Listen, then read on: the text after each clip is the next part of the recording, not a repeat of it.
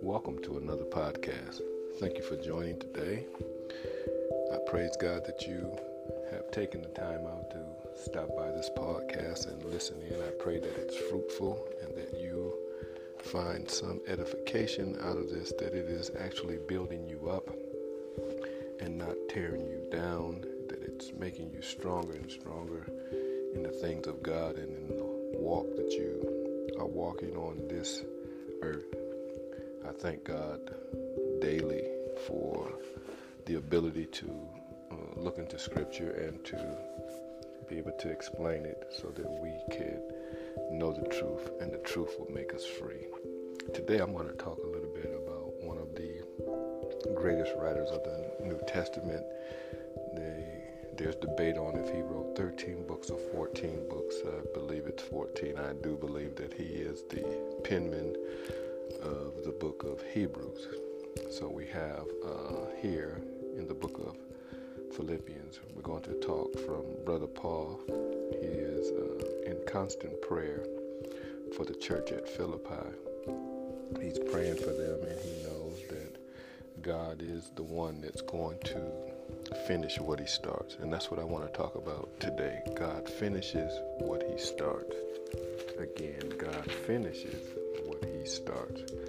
Uh, in the book of Philippians, the first chapter, uh, I'm just going to read one verse out of the first chapter, and it is the sixth verse. It says, Being confident of this very thing, that he who he who has begun a good work in you will complete it until the day of Christ of Jesus Christ.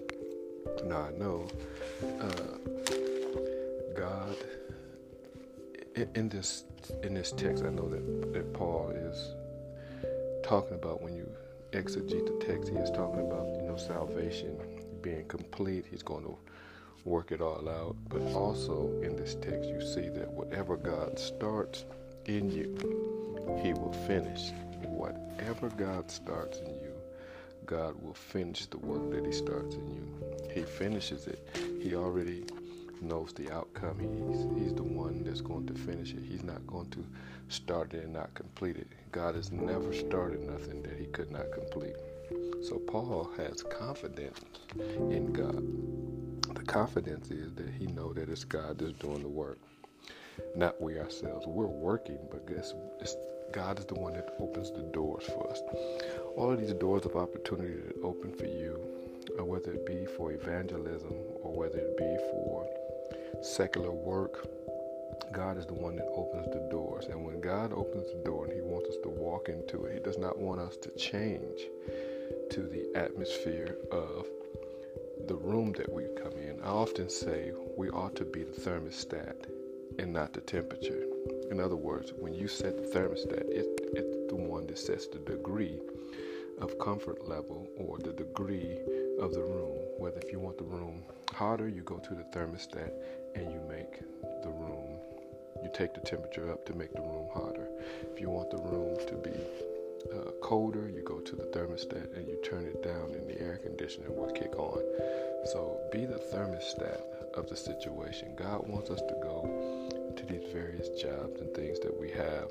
He wants us to go to these churches that we attend, these homes that we're in, our family members. He wants us to to be who He called us to be, and by Him calling us to be something in Him, He wants us to work at it and to work in it and to continue to move forward as we work because He's the one that's opening the doors. He's the one that's making the way.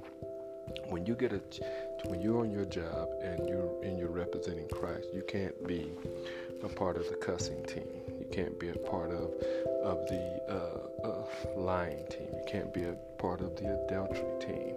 You know, uh, you know, at various jobs uh, you find out that so and so go with so and so, but so and so is married and so and so and so. Well, you know what? That's their business, but they have to they have to pay for that, not you. So you have to live out your life in such a way, knowing that God is going that God is working among you and in you to finish the work that He started. Now, if God gives you an unction, if He gives you, uh, the Holy Ghost gives you an ideal to do, that's God saying that go out and do it because He's going to finish it. And you don't have to worry about how it's going to be finished or, or if you're going to have the funds to do it. You just have to start working at it, and God is the one who's going to see it through. Paul said, I'm confident in this. And see, I'm confident in what whatever God gives me to do. Like this podcast, I've been doing it not even a year yet. I've just started decided well, one day it just it just hit me, you know, because uh, the churches were closed and and I I needed to to be able to uh, just speak. Not that I was speaking at the church that I was going to, because I was just sitting in the audience as a member. They they don't really know who I am, so I just sit in the audience as a member, and I and I, I was taking in what the pastor was teaching or the bishop was teaching, uh, and and I was just taking it. I was taking it in. But when the church is closed, I needed an outlet. I said, I wonder if the word is still getting out there. So my only outlet to make sure that I'm doing my part was to start this podcast, and that's the reason I started uh, a few minutes in the Word podcast so that people can get some word and have something to to to go off of for the week. You know, for me, Sunday is the first day of the week. It starts our week out. If we start our week out right, we'll end our week right. So I like to start out the week by giving out a little bit of the text, 15 minutes at the most of the text, and allowing us to grow by it. So when I took this passage today, I, it reminded me to don't quit doing the work. If the numbers are not high, if, if the if the um, if the listeners are not a high number, keep doing it because if it's just one person listening, that's a plus. At least you have one person listening who is getting something out of the podcast, who's getting something to go off of. So I want to say today, for those that do listen and are listening, let others know about it. Let others know that God has started a work in you and he's not going to quit on you. He's going to complete it until the day of until the day of uh, to the day of Christ. Says he's going to complete it it says, will complete it, a good work in you, and will complete it until the day of Jesus Christ. Now we know when Jesus Christ comes back, this talks about the resurrection. This talks about the rapture of the church when Jesus finally comes back and takes the church and we go into what is called eternity. We're going to go into eternity. And so God is going to keep working in you until that day comes, until the day that Christ returns. Now I know some someone may say, well, what about if I'm if I'm uh, if I die before he returns? He's still using what you did and he's still working on people because you're leaving a legacy of who you were and it's going to constantly remind people of who. See, if you if you if you die before Christ's return, people are going to say, "Oh yeah, I remember when sister so and so or brother and so and so, yeah, they used to always give the word, and they would they would say great things about the Word of God and teach us the Word of God, and it, it constantly reminds them. So your work continues to go on, even though that you're not here. But when Christ comes back to get the church, you no longer have to work because we go into eternity. We're going to be in the presence of God in the form that God has created for us to be able to stand and be in His presence because we can't be in His presence now in the form that we're in because we need, we can't, we can't, uh, we we wouldn't be able to look on His glory in this form and, and live. So He's He's going to transform us. So until the day of Christ, right?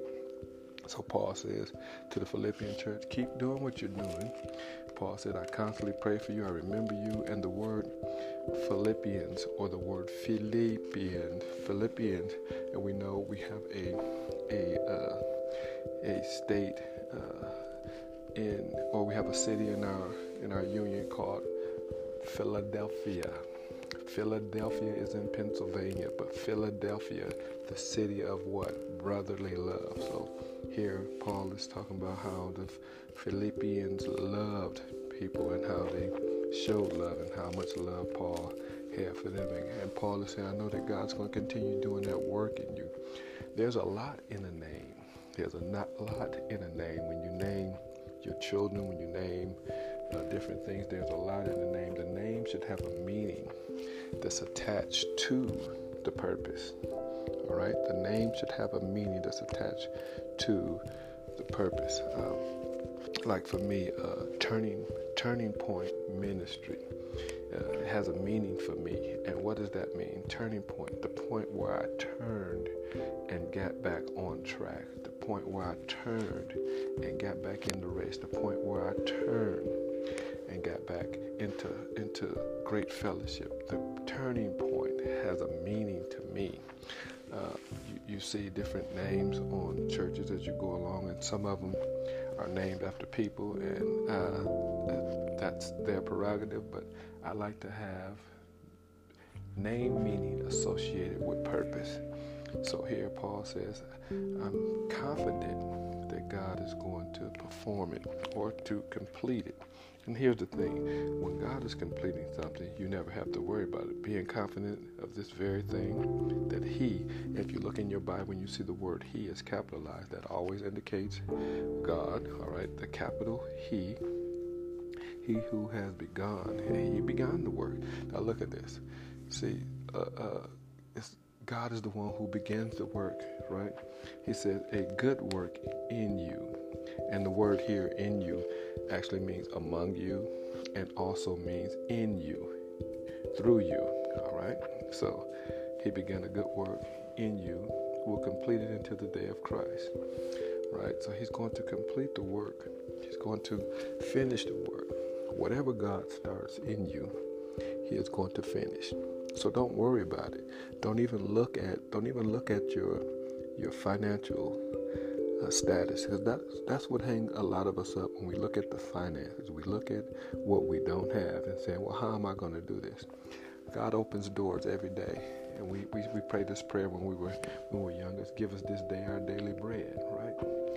It says, "Give us this day our daily bread." How much bread do you need in a day? Whatever you need for that day, God is going to supply you for that day. He's going to supply you for the next day, and the next day, and the next day. So He's going to give you what you need to fulfill what He starts in you. All right. If you need a billion dollars, trust me, God is going to give you a billion dollars to fulfill the need. If you need a million dollars, God is going to give you a million dollars to fulfill what He started in you. Whatever you need, God is going to give you what you need to fulfill what He called you to do.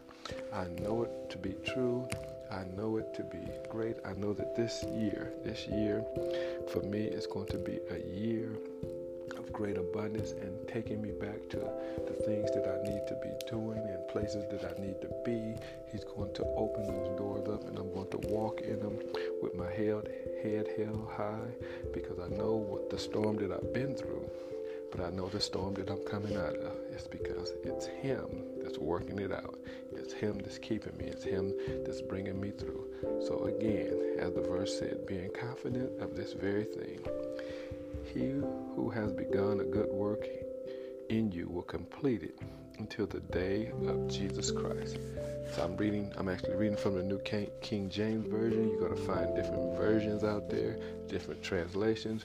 Read it, let it soak in. Walk this day out with the confidence knowing that God is going to complete what He started in you, among you, around you, and through you.